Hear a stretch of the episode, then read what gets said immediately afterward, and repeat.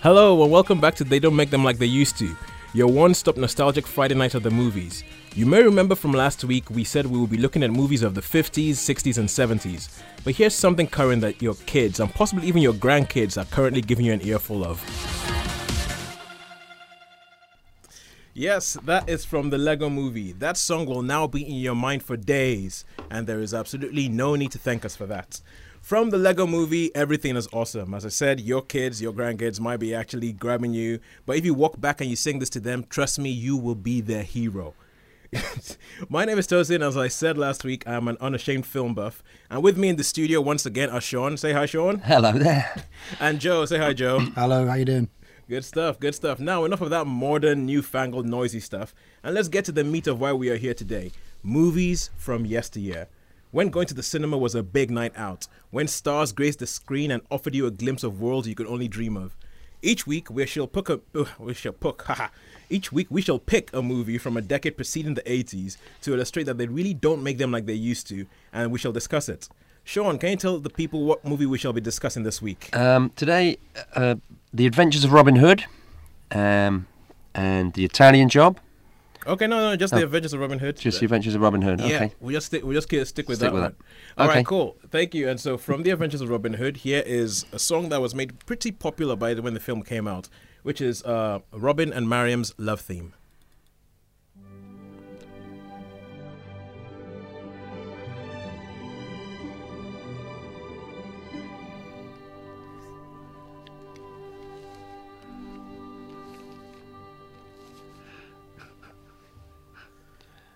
Oh, that is so cool. Sounds a bit like a wedding in here. so, so Sean, tell us, why um, why did you pick Adventures of Robin Hood this week? Um, well, The Adventures of Robin Hood, um, it was a year before we were talking about The Wizard of Oz last week. And um, this film had such an impact um, for action, colour, spectacle, some fabulous characters, um, and just really, really a great adventure. A great adventure to watch, and the colour, um, unbelievable. It was, uh, I think, thirty-eight was a good year for films. I think that was a year of Snow White and Seven Dwarfs. So this colour yeah, was stuff. Yeah. So this colour was a new process, and and it just must have wowed audiences to see this colour.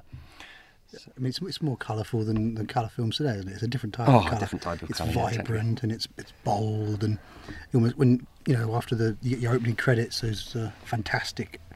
Um, beginning, you, you just get you're hit by this colour. This colour, yeah, it's just beautiful, glorious Technicolor. Yeah, yeah, because I mean, this is this is one of the films that I haven't actually seen it myself, but it has it pretty much has defined the way people see Robin Hood for like ever since, hasn't it? Sure, yeah. Um, there's been, I think, Robin Hood must there's there's numerous movies that have been made about Robin Hood, T V programmes. Um, but I think this, for me, and probably for for a lot of our listeners, was the you know. archetypal. Well, it's the Robin one that Hood. It's because it was done so well, because it's such a clear um, uh, s- sort of telling of the story. It's the one that other versions have either tried to, to beat or tried to get as far away from, because it is so uh, standard. It, yeah, you know, it's, yeah, as, it's as you think of Robin Hood, that's what you think of. Yeah, yeah. Um, because I think even when you look at the picture, the, the image of him like Robin Hood, and you think I think this was the one that gave him his hat. For sure, with the little feather. Yeah, yeah, that, that yeah. with the little feather. Well, that's nice and green. You know, that's still around now, isn't it? I mean, yeah. yeah, I mean, even in comic books, you have things like, you know, you have comic book characters like the Green Arrow, who is obviously modelled on, modelled Robin, on Hood. Robin Hood. He's sure. And um, there's the other characters as well. Um, uh, Friar Tuck, you know, always very rotund. And, um, you have, you know, Will Scarlet, and or dressed in red, similar to Robin, but dressed in red. Mm-hmm. And... Uh, The, you know, so the characters have become they've the, become defined yeah, by become this film. defined by this film, I think. Yeah, you know. it's it's kind of um, uh, and also one of, one of the funny things I found out about this film was do, do you know who was originally picked to cast to be cast as Robin Hood in this film? Um, I'm, I I could probably have a guess, but I'm, I'm okay, I wouldn't go, know. Go ahead, have a guess. Okay, a guess probably probably wide of the mark here. I don't know, maybe Clark Gable, maybe. Keep, no. ge- keep, uh, keep guessing. Is, I, unless you know this, you okay. will you will know because this that when I found this out, it messed my mind up big time. Really? Yeah. Um, okay. Uh, was it one of the characters that, that was actually in the film itself? That no, no, no, no, no, no, no, no. There was somebody who they approached first of all, and they said They said, oh, we want you to star in this film. And when he turned the role down... Douglas Fairbanks? Nope. Chaplin? Nope. It, it sent them back three years. They couldn't make the film for three years after that because this guy said no until they found Errol Flynn. Oh, wow. Um... I really don't know. I'm desperate uh, to find you've, out. You've, you've, Go on. You've got to hear. I'll give you a clue. It made it more top of the world. Oh, James Cagney. Goodness, James Cagney. Whoa. They... That would be a different Robin Hood, wouldn't it? I know. I know. Sure. I know. That's, that's, I, that's I read this. I read this on, because it's on the Wikipedia page of The Adventures of Robin Hood, so obviously it's true. and and I, I read this. Actually, was it yesterday April Fool's? It was. It was, yeah. Maybe that was it. But anyway, it says it on there that James Cagney was originally approached, and they, they had to wait three years, and I think it would have been a majorly weird film. Weird film, yeah. If they had uh, James Cagney as uh, Robin Hood. Yeah, James Cagney was, was signed to Warner Brothers, wasn't he? So, I mean, that's it's, a, it's quite a good possibility. Yeah. And he was. He originally was from Vaudeville, so really he was a, a song, dance yeah. entertainer. Yeah. Well, and ended up uh, playing... Yankee Doodle, he's great in that. Yeah. Oh, yeah, Yankee Doodle. That. Oh, that's, yeah, yeah, that's, yeah. That's excellent. Yeah, but uh, I just, what I found, I was just, I just found that that was actually really, really um, interesting. Oh, what do you think about the Robin and Mariam relationship in this film? Uh, well, oh. I we discussed this earlier, haven't we, Joe? And yeah. We, after that wonderful piece of music, I mean, it's romantic and it's gorgeous and it, it's absolutely beautiful. Um, and I don't think Olivia de Havilland was ever any more sweet than she was in that. Do you think there's any any chemistry, like maybe possibly they had a bit of a Is crush on each other anyway. Were those the rumours on set? Uh, there Can you was remember? Talk about it. Well, I think I think the Hollywood Greats, a series by Barry Norman. Um, she's talking, and Barry Norman actually asked and said, "You know, did you?" And she said, "Yes, I would have. I would have married him in an instant." But I think he was married to somebody called Lily Demeter at the time. But uh, well, yeah, and uh, and thing is, they did they did go on to make like eight films eight together. Eight films together, sure. So it's and we and apparently they the, this this was. I Elizabeth think, and Essex, I think, was, was probably a year after. But yeah, well, that is, and also it's the film's a bit of it kind of defines the whole swashbuckler thing. Yes, that, that it, it does indeed. Yeah, and we're we're be coming back to that sort of uh, tack later. Yeah, but no pun intended, swashbuckler. um, so, uh, what, what? I don't know what. Um, well, there. Are, I mean, it's an influence on loads of films afterwards, isn't it? Sure. I mean, Star Wars. Anything like that that's got that sort of adventurous feel to it, where your characters are clear and you want to see the good guy fight through as many bad guys as he needs to sort of win the day. Mm. There's a, there's your Princess Leia character there. It, it's all yeah. it, you know. It, it keeps repeating itself throughout yeah. the history of Hollywood. Yeah. There's quite an interesting fact back to Olivia de Havilland. Um, she was asked to play the lead in The Seahawk, a nineteen forty Errol Flynn film, probably mm-hmm. one of my favourite Errol Flynn films. Yeah. And um, she'd just done Gone with the Wind in thirty-nine. And she wanted meatier roles, and she said she doesn't really want to be the love interest anymore. So, mm. oh. yeah, it's quite interesting. And another thing I found quite weird about this film is, well, because Errol Flynn, obviously, he plays Robin Hood. I always just assumed that he was like your archetypal British gentleman. Turns out that the guy's Australian. Australian, Tasmanian, I think. Yeah. Tasmanian. I mean, oh, it's like, it's like, oh, sure, no, I mean, I love cinema and everything like that, but sometimes it just lies to you. Yeah, I'm sure. It hurts, yeah. doesn't it? It does. It, it really, really does hurt. It really does hurt, especially seen as also the most recent incarnation of Robin Hood on screen has also been an Australian. Mm. Australian, yeah. Yeah, that was Russell Crowe. Which is, I think, is, is a bit like what you were saying, Joe, about trying to go as far away from yeah. the green tights and completely sure. hat different. thing. Completely yeah. different. Although the the Disney version, the animated version, they kept virtually the same outfits. Yeah, it was essentially... Just animated them, like them in animals. It was essentially Errol Flynn as a fox. Yeah. Flynn as a fox, it yeah. was. Uh, last, I think last week I said the, the best thing about Dustin Hoffman movies was Dustin Hoffman. Uh, the best thing about this... The be my favourite three things about Errol, this Errol Flynn, Flynn film is uh, Claude Rains, Olivia de Havilland, and Korngold, the composer. Oh, Korngold. So Errol Flynn's missing... Uh, Is that bad? It's, should, it's, should I? For, for me, I mean, Errol Flynn was a little bit of my my um, idol. So because uh, all the films used to, oh, I, I'd watch them all on Sunday T V, Sunday matinee T V. Did you grow a moustache like him? I didn't. I tried, but uh, and I used to put one on with a bit of pencil. But um, all right, um, cool. So that's um, our choice, our choice, and um, Joe. Okay, every week what's going to be happening is Joe's going to be coming up with something related to film, be it an actor or film or something like that. And he's going to give a couple of clues as the show goes along. And the whole idea is to try and guess it before he gives his final clue before the end of the show. So, Joe, would you like to give us your first clue today? Okay, right. Uh, this cinema legend and I don't say that lightly. Uh, well, with the exception of nineteen ninety-five and two thousand six, has appeared in at least one movie every year since nineteen forty-eight. Wow. That's quite mm. something, isn't it? So with the exceptions of two years, which was ninety-five and two thousand six, apart from those two years, he has appeared in at least one movie every year since nineteen forty-eight. Okay, now that has really got my that's, brain. Yeah, yeah, yeah. That's that's got my brain taken mm. over, man. This is a good one. This is a good one. All right, cool. We will continue with that with the next clue coming up um, after this, which is going to be uh, like every week. The whole idea is I'm going to come into the um, hospital and I want to hear your stories. I want to hear your stories about your films. Okay, we've just said Robin, Adventures of Robin Hood, brilliant film. We want to hear the films of your lifetime, the films that you actually watch and you think this is great. Once again, the norovirus has kept us out of the hospitals, but we're hoping that it's going to clear off soon and we're going to be able to get in there. And I have a gentleman here called Andy Pryke who's just actually recently had uh, he just had a knee operation in the hospital. He managed to avoid the virus and get out of there. Uh, but he here's he he's talking about his favorite movie or film that he loves, and it was The Italian Job. Uh, this is Andy talking about The Italian Job. You know, I just remember seeing it, um, definitely in the cinema.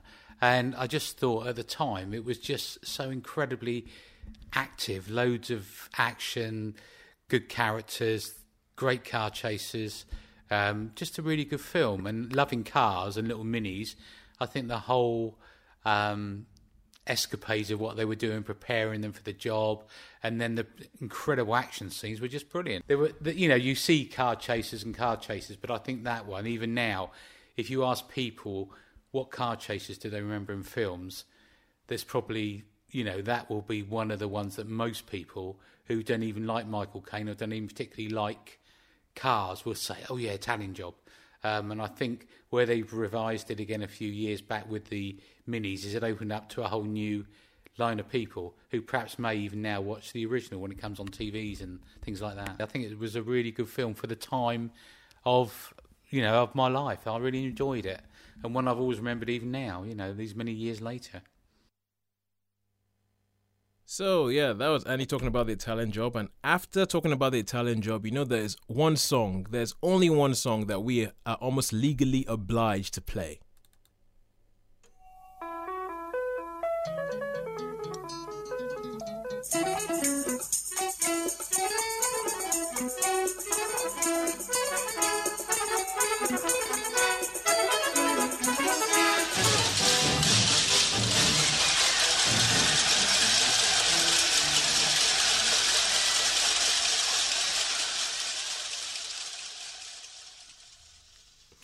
Brilliant. Oh, man. Uh, guys, The Italian Job. yeah, um, good tune, good tune. Um, I think that plays when Noel Coward actually is, uh, it, it starts off in the prison and oh, yeah? they march to it. And um, I think I was reading somewhere that they had to do, because Noel Coward was really ill, mm. they had to do that actual shoot in small steps because he could only go a certain amount of time. Um But yeah, I mean. Oh yeah, that's that's the bit at the end after they've after they've done the, the heist. Yeah, yeah, he's, he's that's walking it, yeah. through the walking through the prison and everyone's sort of like applauding. That's like, the yeah. one. Yeah, yeah. That's I noticed that. Yeah, yeah, yeah, yeah, yeah. Well, I was listening really, really carefully to try and hear Michael Caine because apparently he's in the song there singing. Yeah, yeah, he is. I couldn't make him out. They all sounded the same, but yeah, because that's the thing. I was trying to I was trying to find this song based on who actually sung it or who actually, mm-hmm. but apparently it's just members of the crew that they got in there. Yeah. So it's Michael Caine and a whole bunch of guys from the crew who are all in there singing. There's no particular like lead singer or anything like that. No. And it came about because Quincy Jones, this now this surprised me. Quincy Jones actually produced the soundtrack for the film. Like Quincy Jones, the great sort of like Motown producer. Producer, you sure? And he got he got he fell in love with Cockney rhyming slang and heard like all these sort of he had all these songs from the East End in London and he wanted to do something that sounded like that. And so he get, he came up with this, and he just shoved all the guys in the studio and went like, "Sing this thing." So it's like a whole bunch of guys just going, "This is the Self Preservation Society." uh, that's not even the title of the song. I know it isn't. I don't even know what the title of the song is. It's called "Get a Bloomin' Move On." Oh yeah, I did know that. Yeah. All right, so yeah, um, guys, I mean, um, uh, the um, Andy, who who we interviewed there, was talking about just how, about the film and about the action and about the car chases, What about it? What do you guys think? Um, yeah, this is. Uh, I've, I've only actually seen The Italian Job, the original Italian Job, um, a couple of times, mm-hmm. um, and it, it, it's a great, a great, yeah, great it's British movie. I guess it's a, yeah. Get, There's a lot of energy in it. A lot of energy, yeah, um, and and the minis. I think um, I think Fiat um, offered to give all the cars, but uh, the, I think the producers just wanted. They got to keep it British. Keep it British, yeah. So the minis. Um, and I don't think they even got all the minis free. They got a few free. Yeah, they, they got, got a few free. The, yeah, yeah. Had to buy the rest. But, because I mean, I think it's actually quite funny because the the with with this film, it's it's one of those ones that I look at that it seems like it's very obviously trying to be a British film and not an American one. For sure. It's, and I, I don't think it did very well in America either. No, I, think I don't it was... think it did. I think it was nominated for um, Golden Globe. For best English language foreign film, uh-huh. uh, but, but uh, yeah, I know, but but it didn't win best that English and, language and wasn't oh, very governor. successful. Governor, governor. So uh, best film from England. Yes. Yeah. Like well, the whole the whole cliffhanger ending was designed for a sequel, and because it wasn't very successful uh, over in the States, it uh, it didn't get one. But you see, I actually think it's better without a sequel. Yeah, yeah. I think it's better without the whole sort of like. Doing the doing my, my best worst Michael Caine impression of like, hang on lads, go on idea.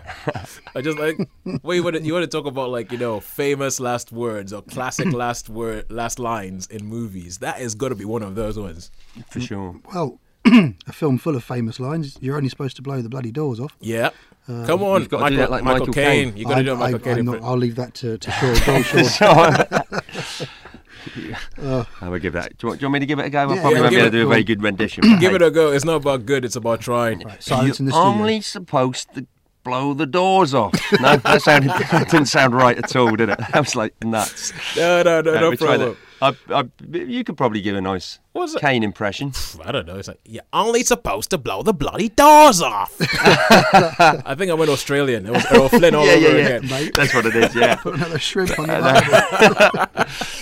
Yeah. Oh, okay, but it's uh, so, um, but it, also the film seems to have this whole idea of because you have the was Noel Coward's name Mister Bridger or something Mister like Bridger, that. Mister Bridger, yeah. Yeah, and he, uh, they had this whole thing where the whole point of the heist seems to be to get one over the Italians mm. and to show that hey, we are England, we are better than you, and there seems to be this thing running through the whole film of Britain is great. Yeah, yeah, I yeah. think so. I mean, I suppose. If you think about it, we'd, I mean, bef- in the World Cup, the Football World Cup in sixty-six, I guess we just won the World Cup. Mm. Um, Brazil won it in nineteen seventy, and as this was sixty-nine, perhaps um, that was, you know, to get that. because because of an England, England-Italy football match is kind of central to but, the whole thing. But, yeah, I don't know if England played um, Italy in nineteen seventy, but um, but it might be a possibility. I can't remember.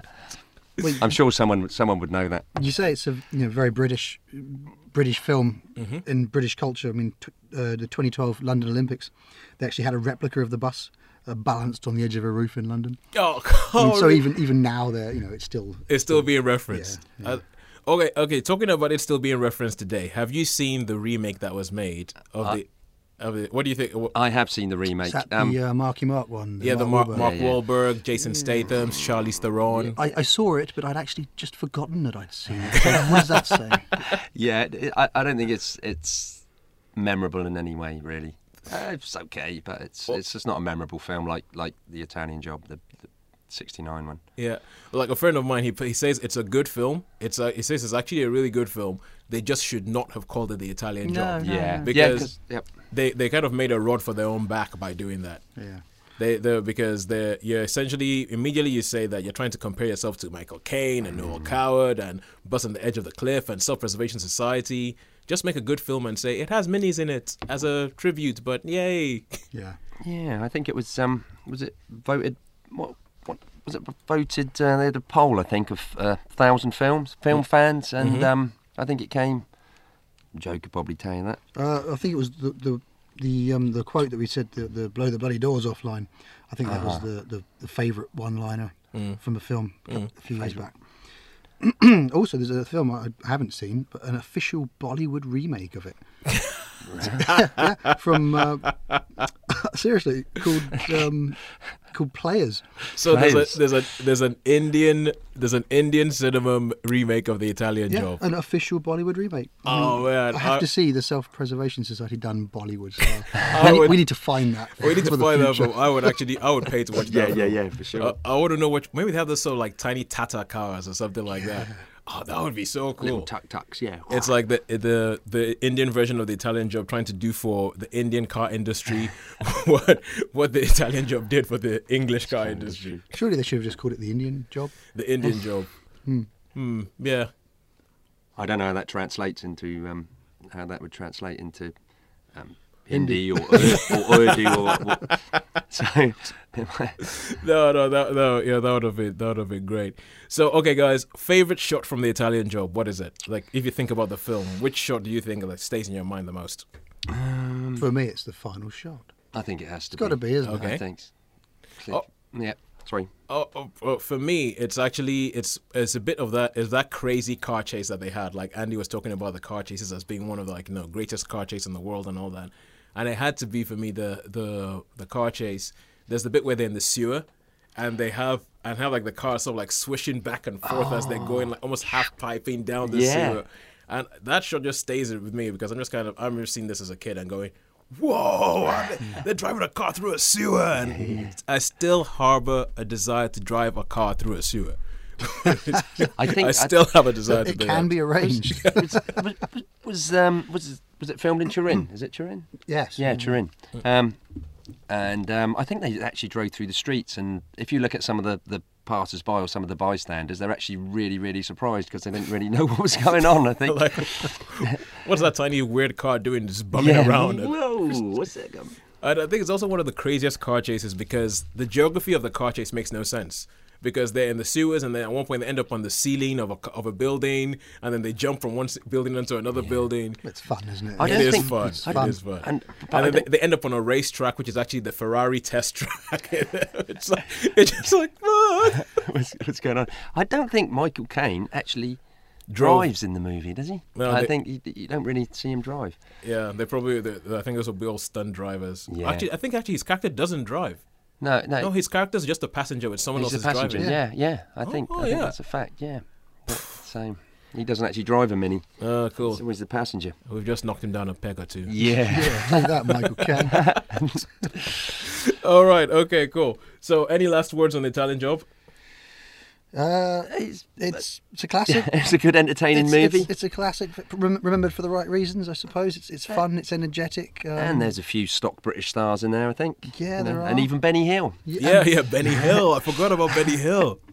But, how can you forget about yeah. Benny Hill? It's it's one of his few. If you could call it a straight acting role. Yeah. yeah. yeah. It's, a film with Noel Coward, I, I acting straight. You might be able to tell me, Joe. Is yeah. he the toy maker? Is Benny Hill the toy maker in Chitty Chitty Bang Bang? Ooh. We're going to have to check that. We're going to have to check that. We're going to have to check that. Okay. Yeah. Okay. So, you know, guys, one of the other things that we're going to do is we want to find out about the first time people went to the cinema. Like in the bygone era, what it's actually like and asking people about what their first time in the cinema was was like. Like, um, do you guys remember what was the first film was? Just tell me the first film, not actually. Well, like, for, for me, the yeah. first film. Well, the first film I really remember seeing was um, I was at Padstow in Cornwall on holiday. It was raining. Mm-hmm. I was really young, and I went to see a film called, which I think is a fabulous film, The Warlord, starring Charlton Heston. All right. It was about the same time as Al Cid. Terrific movie. Norman Warlord, Frisian Raiders, just absolutely terrific. And if everyone gets a chance to check that, or anyone knows about it. Terrific movie. Okay. Joe? Uh, this is uh, a matter of confusion. Uh, I'm not entirely sure. Yeah. The first film I really remember seeing, I think, was probably The Jungle Book. Not, not the first time round. It had been brought back to the cinemas um, for like a, a children's screening or something. I think it was probably The Jungle Book. Ah. Cool. Okay, good thing that yeah, that's actually an animated movie because we're going to be going on to a mm. listener's first first film that he remembers. But before we do that, you want to give us your second clue? Ah, yes. Okay, so uh, recap. The first one, with the exception of ninety-five and two thousand six, appeared in at least one movie every year since nineteen forty-eight. So, prolific. Uh, the second clue is he uh, holds the record for the actor with the most profitable movies of all time. So, hmm. all the films he's been in, hmm. the amount of money that they've made, uh, is more than any other actor in the entire film. In the history. In oh. the history. Of I think okay. I might, I might, yeah. Okay, so okay. we'll keep that, bear that in mind. And now we're just going to go on to uh, listeners' first time at the cinema, his recollections of it. I was born in nineteen thirty-one and lived in a, a very small village in Norfolk, about six miles away from Sandringham. Um, and uh, every other Sunday in the afternoon or the evening, we used to go to the village hall, which was a tin shack. And we may or may not see a Charlie Chaplin or a Keystone Cops or or one of those movies, you see. And uh, great excitement, you know. And of course, in later life, I realised that, you know, the, the something had got caught in the gate, and you could see the blisters moving all over the film. And uh, but I knew that there was in King's Lynn, which is about seven miles away, there was, of course, um, a cinema, the Ritz. Anyway, um, I knew that Gulliver's Travels, the cartoon, one of the Disney cartoons, was on at the Ritz. And uh, it was Saturday. And we always had kippers for tea on Saturday, but I couldn't get in having my kipper and the slice of crusty bread, you know. And these are kippers from the coast, Cromer. And uh, a deal was struck. We'll keep your kipper, and you can go to the you can go to the movies, and your mother will take you on the bus.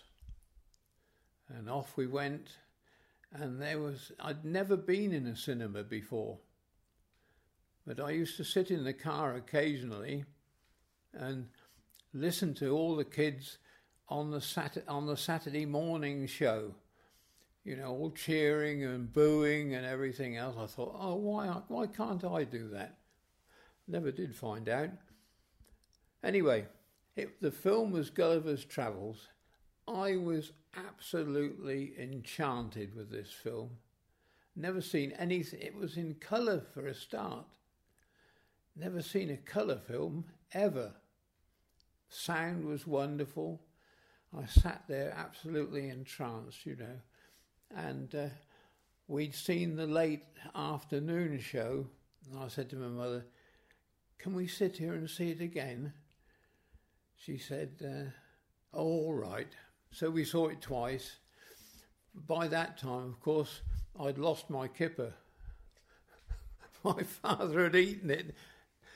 And um, so it was just wonderful experience to see this, and I never went back to the the tin shack in the so-called village hall in Grimston. You know, it couldn't cope with that, you know, compete with that.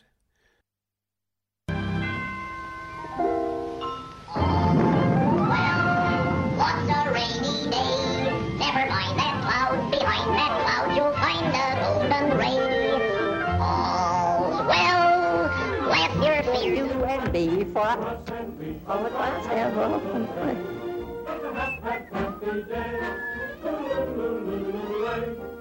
sunshine bright, and the world's all right. It's a hot, hot, happy day. Oh, I mean, yes. Got to turn the mic up. Anyway, yeah, so that was from Gulliver's Travels, and we had All's Well, um, followed by, well, two versions of All's Well that appear in the movie, followed by What a Hap Hap Happy Day, um, made in nineteen thirty-nine. Now, this is something that shocked me because I saw this film as I was a kid, and I was shocked at how old this film is because I don't think it looks it. I, I really don't think it looks it. I'm not sure. Have you guys seen the film? I I have seen it. Yeah, yeah. It's got that uh, that. Um, rotoscope effect, isn't it, on on yeah. the main on Gulliver, which I always thought was kind of creepy. Yeah, but, yeah, but, yeah but because it, because Gulliver looks very different to the Lilliputians. I think that was a, a stylistic choice. I think they, it was. They did, yeah, they deliberately did that to, yeah. to, to sort of separate them. Yeah, um, but it certainly doesn't seem like nineteen thirty-nine, was it? No, um, no, it, it doesn't. Yeah. There's, um, I think originally, um, I, I think they tried tried to make a full-length feature film, Flyshare, and um, they uh, they couldn't get the funding. But then, on the success of Snow White and the Seven Dwarfs from yeah. Disney Studios, they like bang. They, yeah, because they, this was this was only the second, second. ever animated full-length mm-hmm. movie sure. that was that was ever released in cinemas, and it was because of Snow White. And Snow White. Thought, we want some money as well, so yeah, yeah, yeah. I think, I, th- I mean, I think originally the idea was to use Popeye as as, as Gulliver as well. Yeah. yeah. Yeah. yeah, because the the Fleischer, well, Max Fleischer, who who was the producer, and Dave Fleischer, who was the director, they were the guys who made the the original Popeye cartoons. Mm, and Betty Boop. Yeah, the boop, Popeye, boop, and Be- yeah, and Betty Boop cartoons. Ain't she so, cute? Yeah, yeah. So I think originally when they when they were going to make that, they were thinking, oh yeah, we'll just put Popeye in and Popeye. make Popeye Gulliver. Yeah. And that would now talk about like you know we talked about James Cagney being yeah. Robin Hood. Robin Hood. Yeah. Popeye as Gulliver would have been Those, a uh, very different. They'd have to hide the spinach though, wouldn't they? They wouldn't stand a chance. They wouldn't have. They wouldn't have stood a chance. But the thing is, I remember, uh, but I remember seeing this and like that song "All's Well" was a song that I knew in my childhood and everything, and I just thought it was like a seventies cartoon because, as you were saying, the rotoscoping thing, which I think I actually think it was, I think this film was like way ahead of its time yeah. because what they did is they filmed the main guy who played Gulliver, who did the voice. They filmed him acting out everything, and then they went back fra- frame by frame and they drew, they essentially traced him, which is more or less the same, the same um, technique that's used nowadays for motion capture. Yeah, mm-hmm. Andy Serkis has made a career out of that. I sure. know. Yeah. I mean, you talk about Avatar, like the highest grossing movie ever, yeah. was essentially using an updated technique from nineteen thirty-nine. Yeah. I mean, it's. Uh, yep. I just, I just think it's. Oh, I find it. Oh, I just, I just find it really, really interesting. And there's, there's been a couple of remakes. I think there was one with, with oh. Richard Harris, and then the, the latest one with Jack Black. Oh, Ted Danson look. was in there along the way. oh, oh right, okay. yeah. I, I think this is this is a it's it has been done. What were you going to say about the remakes? Um, yeah, um, I th- don't think the remakes have, have, have quite got the magical quality of um, uh, you, you know this original um, full length feature cartoon. And yeah. I, I could really imagine in the days if like like our listener was. Or, Sorry, what was his name? Mike. Mike, Mike like, yeah. like Mike was saying, it must have just been, whoa, yeah. just like uh, magical, magical experience. Well, it's a story that lends itself to, you know, being discovered on a big screen in, in a film. Once you know the story, though, yeah, and I, you've got to really work hard to make it interesting. And the, all the remakes have, have failed, I think. Yeah, yeah. I oh, think so. yeah. I, I think we've actually had the, the law of diminishing returns. I think yeah. each each new version seems to be progressively worse than the yeah. last one. Yeah, I mean the Jack Black one I can't stand. No, no, the Jack Black one's not so good, is it? I, I can't stand. I mean the Ted Danson one I actually have some time for because that was originally a T V miniseries, mm-hmm. and that that one I was like, oh, that's actually quite good because it goes through like the whole Gulliver story, like where he goes to the Lilliputians and to the place where he's the small one. It yeah. seemed to, to the take place... it seriously, didn't it? It seemed to um, like, do yeah, the story I've, I've not seen that one actually. I must, yeah, no, must be honest here. I think out of all, of, I haven't seen the nineteen seventy-seven Richard Harris one. No, but I mean out of all of them, I think um, the Ted Danson one is. Actually, it's yeah. probably the one that comes out the best. I'll have to check that one. Yeah, but um, but not as good as, not as good as the nineteen thirty-nine no. original. No. Not as good as this one. And there are just a couple of things that uh, I absolutely love about this film. There's this scene that for some reason makes me think of Jaws. It's a bit where they because they have this one character called Gabby, who um end, ended up getting his own spin-off series. And he's the one who finds Gulliver. He's the one who's singing that song with the "All's Well, mm. What a Rainy Day." And he's singing that on his way to the beach where he trips over Gulliver's hand. And there's this sequence where he's like, he looks at the hand and thinks, what is this thing? And he counts the number of fingers he has and counts the number of fingers he, and realizes he's standing on a hand. So he goes back to the town, brings everybody out with him. And he's like, there's a giant on the beach. There's a giant on the beach. And there's this bit where they all, they all stand in there and they're like, where is this giant? Oh, we can't see this giant. And then they're all like making fun of him and saying that he saw a giant. And then there's an old man with a hearing aid, like with one of these oh, ear horns. Yeah. And then he just sort of like starts, and it's a bit like, you know the bit in Jurassic Park where you have the doop doop, and you have the puddle. Yeah. He just sort of, he starts bumping up and down. Yeah. Then he puts it down on the ground and listens and starts hearing this doop doop, doop doop. Then he realizes he's standing on a button and they actually all stood on Gulliver's chest. And it's just such a brilliantly realized sequence that I'm like, it's a bit like, you know, Jaws where you never see the shark until a certain point and all of a sudden you see it, or like even that, yeah, Jurassic Park where you just see that indication that there's yeah. something big something coming. coming. Something's up. No, the characters don't know about it, but you're watching it for a reason. Yeah. And then you find out what it is. Yeah, yeah I know. It's, uh, and, and I think anybody who's a big fan of physics anybody who's a big fan of physics will probably like this one, because they come up with a very, it's almost like a manual of, if you find a giant on a beach, how do you transport him to your town? And they do all these things that actually make sense. Like, oh yeah, you would have a pulley there. There's this sequence where they have like a tunnel underneath Gulliver. And so these these two Lilliputians, they run, they tie ropes around themselves, run over him, then run underneath the tunnel underneath him, and then they tie it around on the other side. It it's a brilliant, brilliant sequence. I I I, I love this film. I, I think, but anyway, I I am going to stop talking. And also one more thing, this is probably the only film that has both Popeye and Goofy in it. Ah yes. Yes, the guy who did the voice for Popeye, um. he voices the king of Lilliput, and he sounds, it's quite weird because, you know, Popeye is also like, yeah, Graffinella. Yeah. But this one, he just sort of like makes it a, almost a bit wimpy, and it, and it's, the king is, the king is just sort of like such a wet blanket in this film.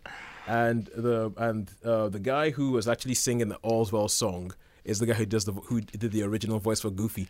Wow. There you go. Yeah. Yeah. Popeye. Yeah. All right, cool. Joe, you want to give us the third clue? Right, yeah, okay. Um, so we know that he makes uh, lots of films, one virtually every year since nineteen forty-eight, bar two years. Uh, most profitable movie actor ever. And uh, actually, linking back to the Errol Flynn thing at the start, this particular screen legend actually suffered a permanent hand injury thanks to a drunken Errol Flynn uh, who was having a sword fight with this screen legend in the film called The Dark Avenger. Ooh. And he continued filming despite a drunken Errol Flynn slicing up his hand. So who's brave enough to square square up to a drunken Errol Flynn, and who was, who's been around that long? Yeah, exactly. That's what I think. Who's been around that long? I mean, I would... yeah, it's good, isn't it? It, uh, this is this is a good one, man. Because for a second I was thinking, okay, it can be a real person. Mm. It can, maybe it's like a Muppet, mm. uh, so, like the, a Muppet. Yeah, that could that he could they could have been around that long. All right, so that's the third clue. All right, another thing we're going to be doing is um, each week we're going to talk about the exception to the rule. So we the show is called They Don't Make Him Like They Used To. We are saying that films were better way back when, uh, but every now and then a film comes out that makes you think, hang on a second. This is just as good as a Robin Hood, or I wouldn't, I wouldn't mind having this beside the Robin Hood on my, on my, um, on my shelf. So today we have exception to the rule with Sean. So Sean, tell us, what is today's Hello. exception to the rule? Today's exception to the rule is Master and Commander. Ah. Uh, so um, obviously we were talking about Errol Flynn. Errol Flynn made lots of swashbucklers, Captain Blood, the Seahawk, um, the Tyrone Power films, the Black Swan. Great rip-roaring stuff, um, and I think uh, sort of swashbuckling pirate films fell from grace, and then they tried again with, was it um, what's that big flop that starred oh, Gina Cutthroat Davis? Island. I, I'm not. I, I actually love Cutthroat. You Cutthroat, Cutthroat Island, Island. Yeah, yeah, weird, okay. Weird person. Yeah. Well, I, I like that film as well. Yeah, yeah. Well, perhaps it, it bombed. It made no money, but no, I like it. No it. It, it is yeah. well known as a terrible failure. Yeah. yeah. Um, yeah, it's okay. Cutthroat Island is okay, but um, I just think that for me, Master and Commander has got it all. It's got the the rip-roaring action, and um, um, most people that have seen it, that I've spoken to, and we've talked about it, have just said, uh, great movie, great, uh, great action movie. How about yourself, Joe? What, what's your opinion on it? If, if ever a, a film of, of class and quality deserved to be made into a series, it would be the Master and Commander books. They deserve to be turned into a, a series of films. There is, and, and and why why not? I mean, the film was fantastic. Peter Weir, what a wonderful, what a wonderful yeah. director. What Picnic a legend. At Hanging Rock. Picnic at Hanging Rock. Uh, we could go on for The hours. Truman Show. but but an interesting fact, an interesting fact about um, Master and Commander is is in the film the Acheron is a French ship, and yet actually in the book it's an American sloop. It's yeah, an American yeah. ship. Um, yeah. But obviously with Hollywood they couldn't couldn't have one of their.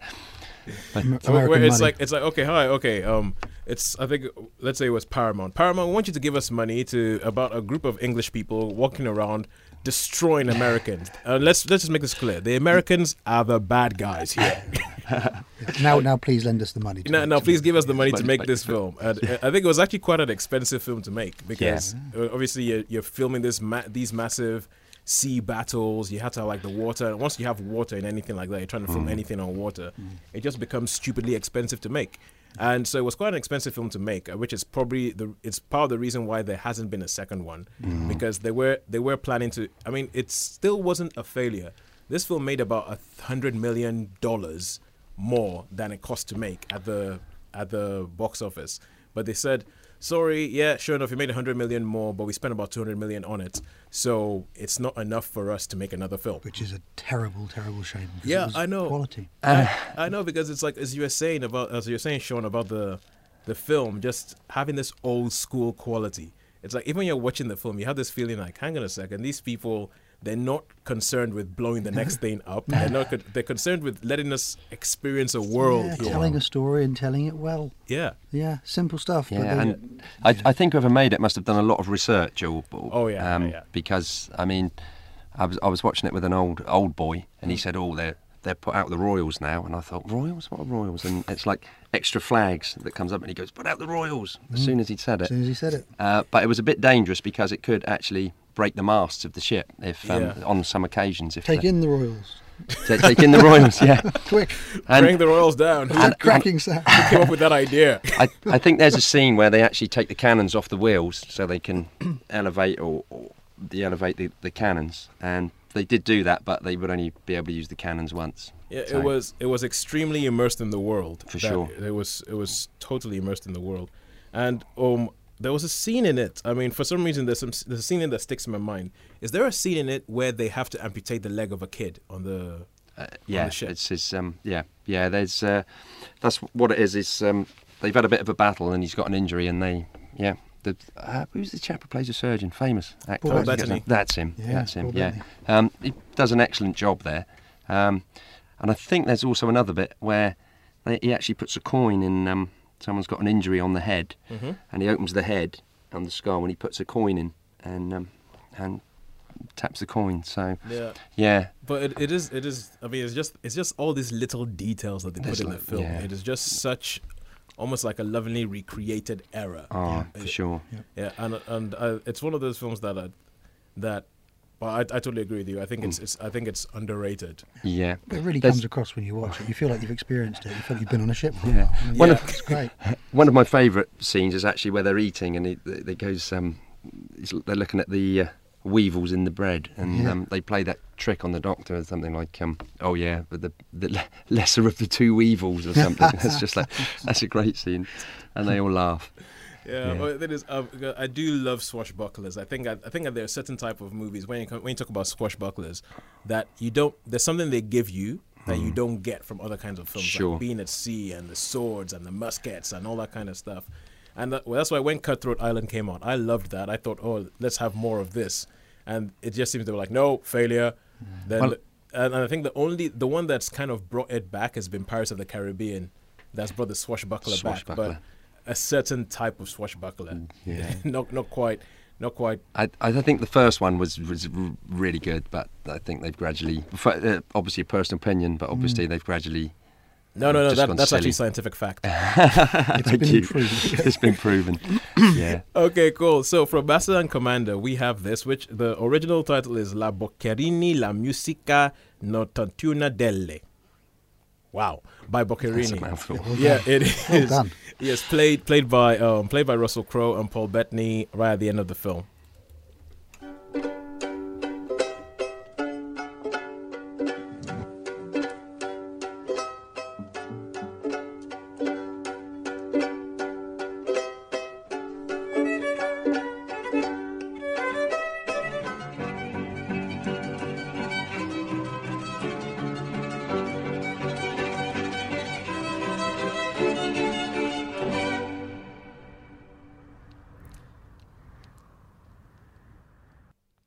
Once again, that was La Boccherini, la musica notturna delle from the Masters and Commander, Master and Commander Far Side of the World soundtrack. Um, right, Joe, we're running out of time here. Do you have time for your fourth clue? Okay, fourth and final clue. Yeah. Uh, I shan't go through the others. Um, okay, uh, this particular god of cinema uh, has also had quite a successful music career. When I say successful, you may not have heard a lot of what he's done, but he's done a lot of it. Um, he released a single back in two thousand, and, sorry, a solo album back in two thousand six, called Revelation, uh, where he sang uh, Little Drummer Boy, Silent Night, My Way, classics like that. And he released, uh, get this, a symphonic metal concept album, which is pretty pretty hardcore rock. I mean, it's, it's, uh, that's some serious stuff. Uh, that was in two thousand ten, um, which he performed uh, as the guise of the Roman Emperor. I mean, that that is, I mean, and this is the guy that actually fought Errol Flynn back on... Uh, okay, okay. I... I I have a crazy, crazy a suggestion. Crazy. I have two crazy is. suggestions. I have a crazy suggestion that I think it might be, and I think I'm wrong, but I'll be surprised. If I, okay, so, Sean, you want to go first? Um, yeah, I'm going to have a... I've, I've thought of two, but this last clue, I'm going to take a gamble and say Anthony Hopkins. Okay. Anthony Hopkins. I was gonna go. I was gonna go with William Shatner. William Shatner. I was gonna go with William Shatner. And which... I, I, I was thinking when you said earlier Christopher Lee maybe, because uh, he's been so, in a lot of films. I'm thinking William Shatner, which I think would be crazy, but I'm thinking he possibly is old enough. Mm. But I think I don't know. But when you talk about the hand clue, the hand injury, that put it back some years, didn't it? Oh right, yeah. I'm just thinking um, because. Anthony Hopkins was in a few of those David Lean movies, and then he, we got The Silence of the Lambs, and then um, I'm not sure, he must have been in some early stuff because he's quite old. And also, I think with the singing, is he's Welsh, so it could have been Richard Burton, but Richard Burton would have died. So, mm. um, and it well, was the songs. This screen legend, if it helps, is still alive. Is he still alive? Yeah. So it's obviously not Anthony Hopkins then. No, he's still alive. Yeah, yeah, no, sorry, yeah, yeah, yeah. I meant obviously it's not Anthony Hopkins. Was okay, no. All right, cool. Um, I. I'm going to stick with William Shatner. Okay. I think I, I think it, I'm wrong, but I think it'll be brilliant if it was right. What's your final answer, Sean? I'm going to stick with Anthony Hopkins. Okay, I'm very, very pleased to say that you are both incorrect. Oh. However, Sean did actually get it right with one of his possible suggestions. The answer Christ is Christopher oh. Lee. Christopher Lee. Christopher oh, so Lee. Yeah. Oh, cool. The world's most highest-grossing movie actor. So I actually said it. Yeah. yeah. Lord of the Rings. Yeah. Star Wars. Star Wars. Every Tim Burton film. Yeah, that's a good yeah, point. Yeah. A... So I should have stuck with Christopher Lee then. okay, okay. It was the singing. His films have singing. brought in over four billion dollars. All right, that is all we have time for this week. Thank you so much for listening. Uh, we will be back next week, but hopefully by that time you will be home and well. Until then, toodaloo, and remember that they just don't make them like they used to.